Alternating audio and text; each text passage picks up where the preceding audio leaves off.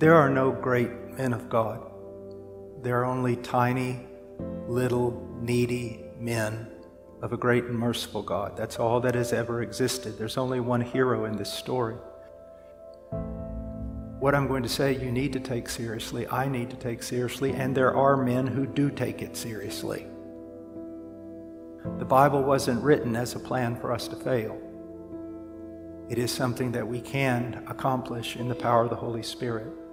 Says, What rule hath God given to direct us how we may glorify Him and enjoy Him?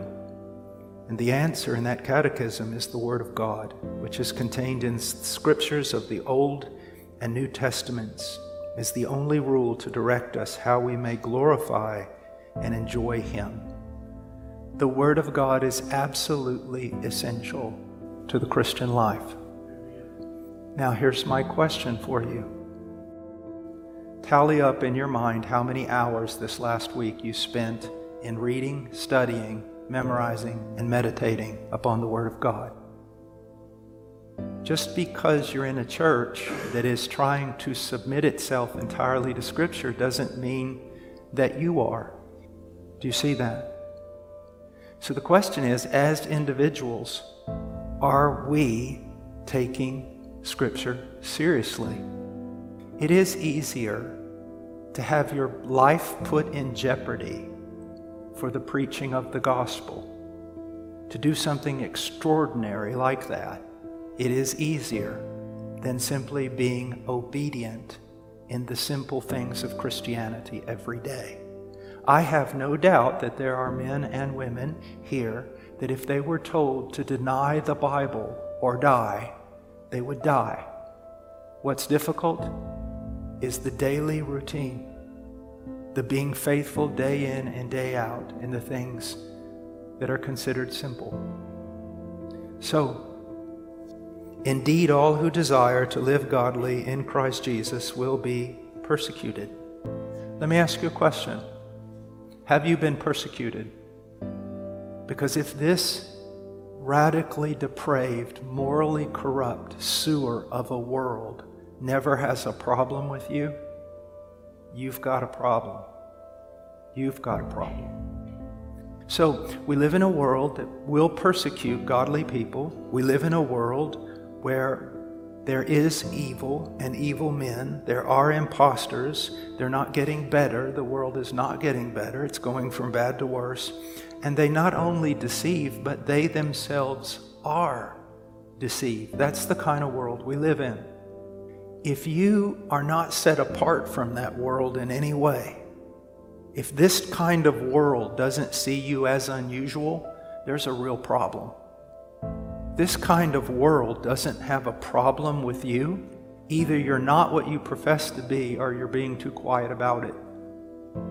But I have discovered that if a godly man doesn't even open his mouth but walks in godliness, he will be persecuted. His relatives may call him a religious fanatic. His friends may turn away because he's no fun anymore. The people at the job will be angry because when they revel in a filthy joke, he walks away. I mean, does any of this look like you? Now, I want you to look at something. Who was Timothy's teacher? The Apostle Paul. Now, he learned from him he learned directly from the Apostle Paul. And he became convinced of it, of what he learned. He was totally convinced. But then this is what's unusual. He says, continue in these things, continue in the things you have learned. We go to 1 Timothy, we see a lot of the same. Continue, continue. We also have examples of men who did not continue. You know, this is continue, this is the hard thing. Beginning is easy. Beginning is always easy. It's continue, continue, continue. But this is where the idea of a faithful man, a faithful woman, a trustworthy man, a trustworthy woman, they just continue. And that's what that's what he's telling Timothy to do because it's the hard thing to do. I have said there are men that 2 years ago I would have filled the platform with who now I will not. I do not believe they continued on. They got diverted. But the Spirit explicitly says that in latter times some will fall away from the faith, paying attention to deceitful spirits and doctrines of demons by means of the hypocrisy of liars, seared in their own conscience as with a branding iron. Any time in the church of Jesus Christ you give anything preeminence over the person of Christ and his redemptive work in the gospel, you have committed gross apostasy. Anytime you deviate. And so, men who've departed from the simplicity of the gospel, how is the world to be healed? There's only one way it's a cross where the Son of God died and rose again from the dead and is now seated at the right hand of God and will reconcile all things in himself. That's it. How is a child converted? Through the scripture. And in this case, he's talking about Old Testament scripture that pointed him to the Messiah. Let me give you a statement.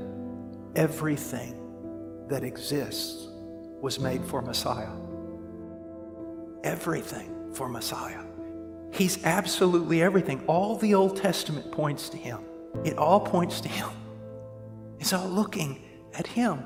Can you imagine that day, I mean, here's this Jesus of Nazareth, the Son of God, but he came in the likeness of sinful flesh. That doesn't mean he was sinful or his body was corrupt, but they did it, he didn't come in a pre fall Adamic body like, they, like he appears in the movies, where he's a head taller than everyone else and he's just the most handsome guy. That's not the way it happened at all.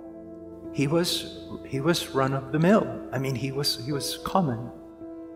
Can you imagine this carpenter stands in front of all the religious leaders of the day and said, That book that you would die for, that book that you study 10 hours a day, that book you've memorized, that book that represents everything our nation is about, every bit of it was written about me.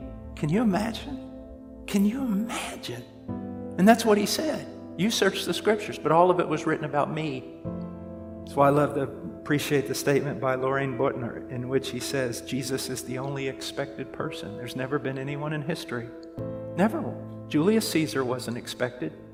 He wasn't. Churchill wasn't expected. No one. But the whole book is expecting one person, and it was fulfilled in Jesus of Nazareth. And to depart from that is ridiculous. Also, to have Sunday school for children that primarily paints pictures of Noah's Ark is ridiculous. And if that makes you mad, then repent and follow me on this.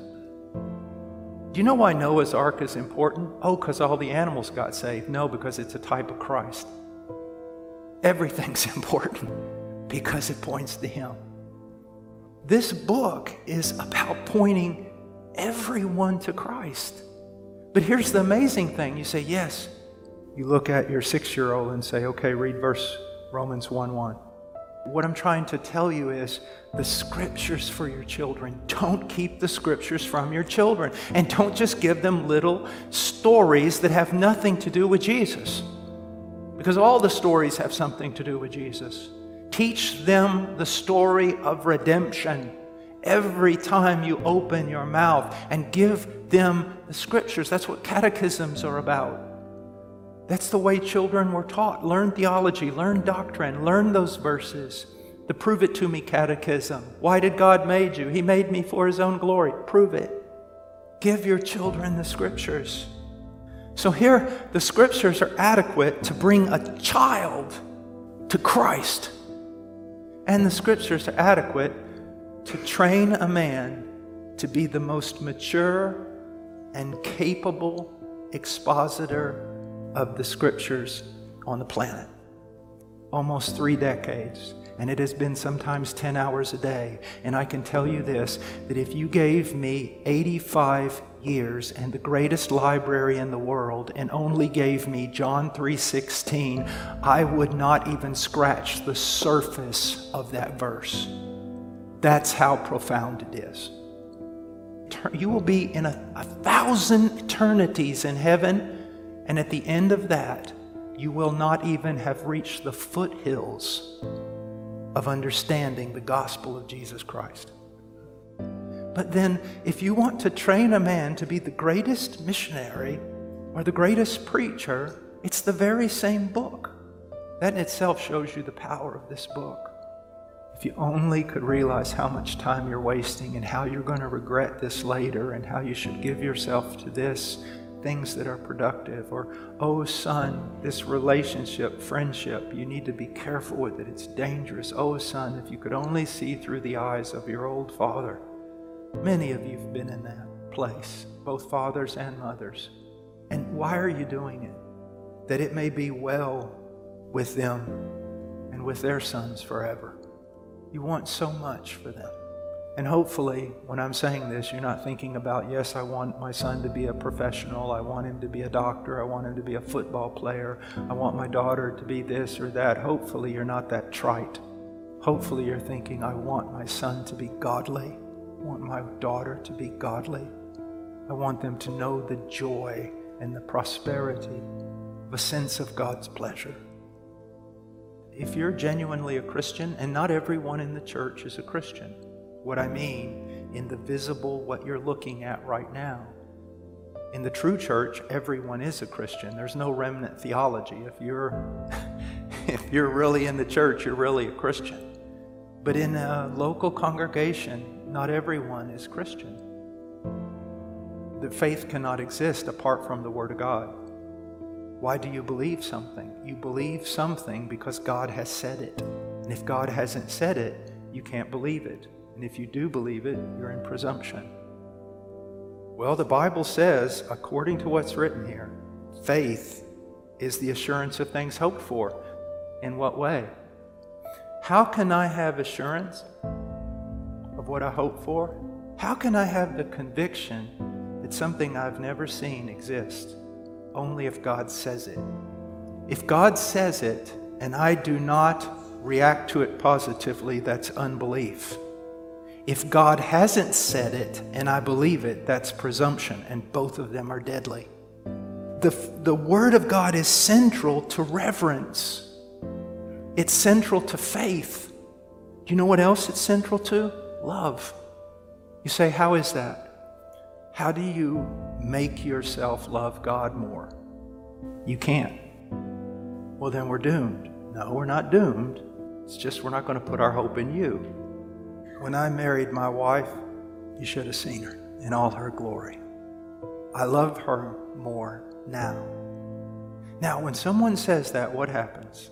Immediately, every oh, what a great man. You know, you see some man who loves his wife. And what do you think about? You think about the man. Oh, he's such a wonderful man. He loves his wife. Maybe he's not a wonderful man at all. Maybe he has a wonderful wife. My point is this why do I love my wife more now than I did before? Because I have seen over the decades more of her virtue, more of who she is. And it's her virtue, a greater revelation of her virtue, that does something to me, draws out my affections. So if you want to love God more, what do you do? You go look for more of God. And if, your if your heart is unregenerate, you're lost and just a church member, the more you see of God, the more you'll hate Him. Guarantee it. But if your heart has been changed, you're regenerate, you're a Christian, the more you see of God, His beauty, His splendor, His faithfulness, His power, his love, the more you see of it, the more He will draw. That beauty of God will draw out your affections. Do you know why there are some people who are able to die the most horrific deaths in the name of Christ? Do you know why there are people who are able to apart, depart from their family and not return for 40 years serving in the worst hellhole on the planet? Do you know why? It's not that they're better than you. We all come from the same stock of Adam then what is it? They've just seen more of Christ than you have. Paul says it is the love of Christ that constrains us. And we're so humanistic, we always think it's Paul's love for Christ that pushed him on and constrained him. It's not what he's saying. He's saying Christ's love for me pushes me on. Do you see the difference? Because if you see someone loving God, it's just because their affections have been drawn out. So it wasn't self generated. No, it has nothing to do with any goodness in a human being. It has nothing to do with any of that. It all began with Christ. Do you know that the job of, of the elder? He's a miner who mines.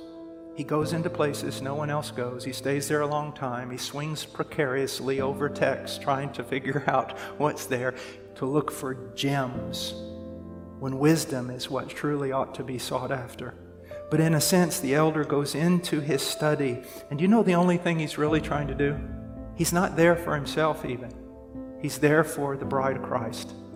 And he's there looking for, oh, that's beautiful about Christ. Oh, and that one is beautiful about, I can't wait to present this on Sunday. This, this beautiful mag, they've never seen this before. It's showing them Christ. It's showing them Christ. So, how do we grow in the fear of the Lord, reverence for Him? How do we grow in love? How do we grow in faith? There's one way seeing more of Him, seeing more of Him, seeing more of Him. When COVID and all this started happening and it seemed like the world was falling apart, everybody needed an answer. Everybody needed an answer. Everyone needed to know what was God doing? What was God doing? That is idolatry and that's an attempt to hold God hostage when your attitude is that way and it demonstrates immaturity. Because basically, you're, what you're saying is, I will not have peace, God, until you tell me what's going on. That's idolatry. The mature response of the Christian is, God, I don't need to know what's going on because I know who you are and I know you're sovereign and whatever you're doing is right, even if it leads to my death. It's not those who know what God's doing who will be strong in the book of Daniel. It's those who know their God who will be strong in the book of Daniel. The Lord is our God, the Lord is one, and you shall love the Lord your God with all your heart, and with all your soul, and with all your might. These words which I am commanding you today shall be on your heart. One of the ways, the way, the great way that we're able to move towards attainment of what we see one of the ways that we can see the exclusivity of God, the uniqueness of God, and love Him with all our heart, soul, mind, and strength is through His revealed words, which I am commanding you today. The way we're able to know Him and to love Him and to believe Him is only through His Word, dear brothers and sisters. And this is the words which I am commanding you today shall be on your heart. Don't deceive yourself. It's very easy, I know. Believe me, how easy it is to be self deceived. When I say these words shall be on your heart, you're going, yes, yes, yes. Okay, how often are these words on your heart? Let's say you're awake for 16 hours a day. Where are these words? Where are they? Why are we losing our children and teenagers and our college students and everything?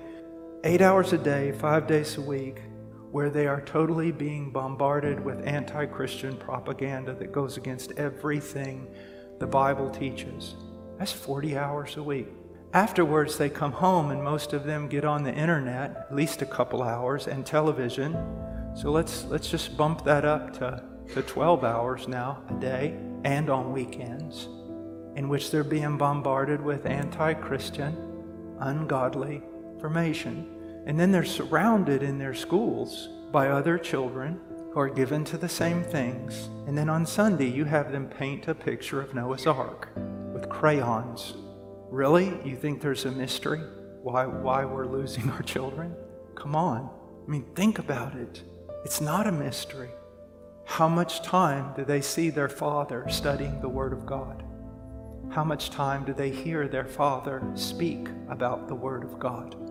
How many times do they see their mother and father talking about the Word of God? Here's what I want you to see, brethren. I am one of you.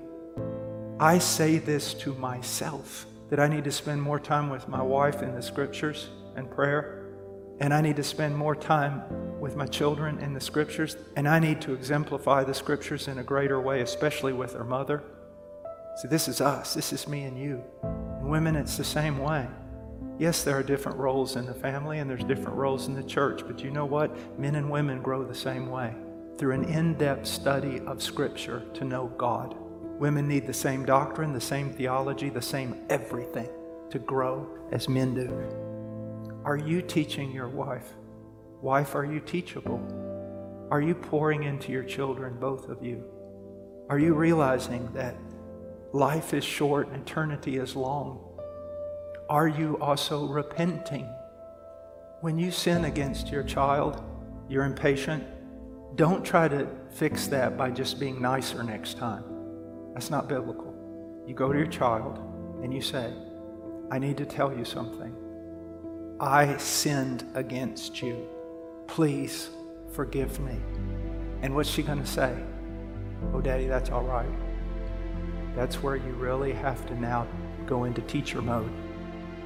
And you say this No, daughter, it wasn't right. It was sin. And I really need you to forgive me. I really need you to release me and say, Dad, you sinned against me. You were impatient, but I forgive you and I love you. Wouldn't you do that if it was a brother? Wouldn't you want him not to say, oh, that's all right? Wouldn't you want him to say, yes, you've sinned against me. I love you. I forgive you. The little things are the big things. The hard part is living every day.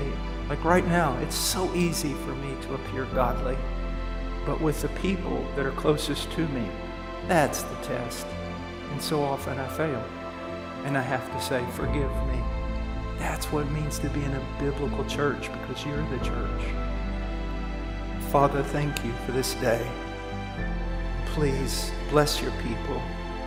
Bless your good people, Lord. Help them. In Jesus' name.